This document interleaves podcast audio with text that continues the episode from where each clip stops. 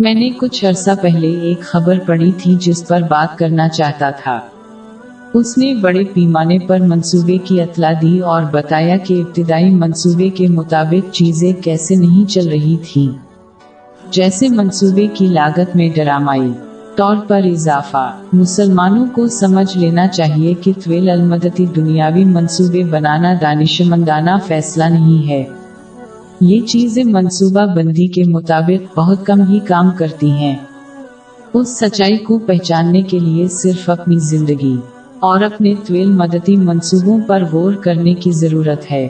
مختصر مدد کی بنیاد پر منصوبہ بندی کرنا ہمیشہ بہتر ہے کیونکہ یہ زیادہ قابل حصول ہے۔ اور اس کے نتیجے میں ایسی جذباتی یا مالی مشکلات پیدا نہیں ہوتی ہیں۔ جب چیزیں منصوبہ بندی کے مطابق کام نہیں کرتی ہیں، جبکہ طویل مدتی منصوبوں میں ناکامی مزید سنگین جذباتی اور مالی مشکلات کا باعث بنے گی۔ اس کے علاوہ، طویل مدتی منصوبے ہمیشہ کسی کے ذہن کو اس مادی دنیا پر مرکوز کرنے کا سبب بنتے ہیں۔ یہ انہیں آخرت کی تیاری سے غافل کر دیتا ہے۔ یہ رایا دونوں جہانوں میں مشکلات ہی کا باعث بنے گا۔ لیکن جب کوئی قلیل مدتی دنیاوی منصوبے بناتا ہے تو یہ آخرت کی تیاری سے ان کا دھیان نہیں ہٹاتا۔ ایک مسلمان کو یہ سمجھنا چاہیے کہ وہ جتنا چاہے منصوبہ بندی کر سکتے ہیں، لیکن آخر کار وہی ہوگا جو اللہ نے منصوبہ بنایا اور فیصلہ کیا ہے۔ اس لیے بہتر ہے کہ اسے جتنا ممکن ہو کم سے کم کیا۔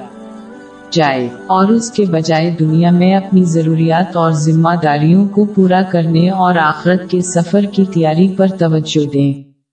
صحیح بخاری نمبر چھ، چار، ایک، چھ میں موجود ایک حدیث میں حضور نبی اکرم صلی اللہ علیہ وآلہ وسلم نے یہی اشارہ کیا ہے۔ آپ نے مسلمانوں کو اس مادی دنیا میں اجنبی یا مسافر کی طرح رہنے کی تلقین کی۔ اللہ اس طرز عمل کو برکت دے گا تاکہ مسلمان کو دونوں جہانوں میں سکون اور خوشی ملے۔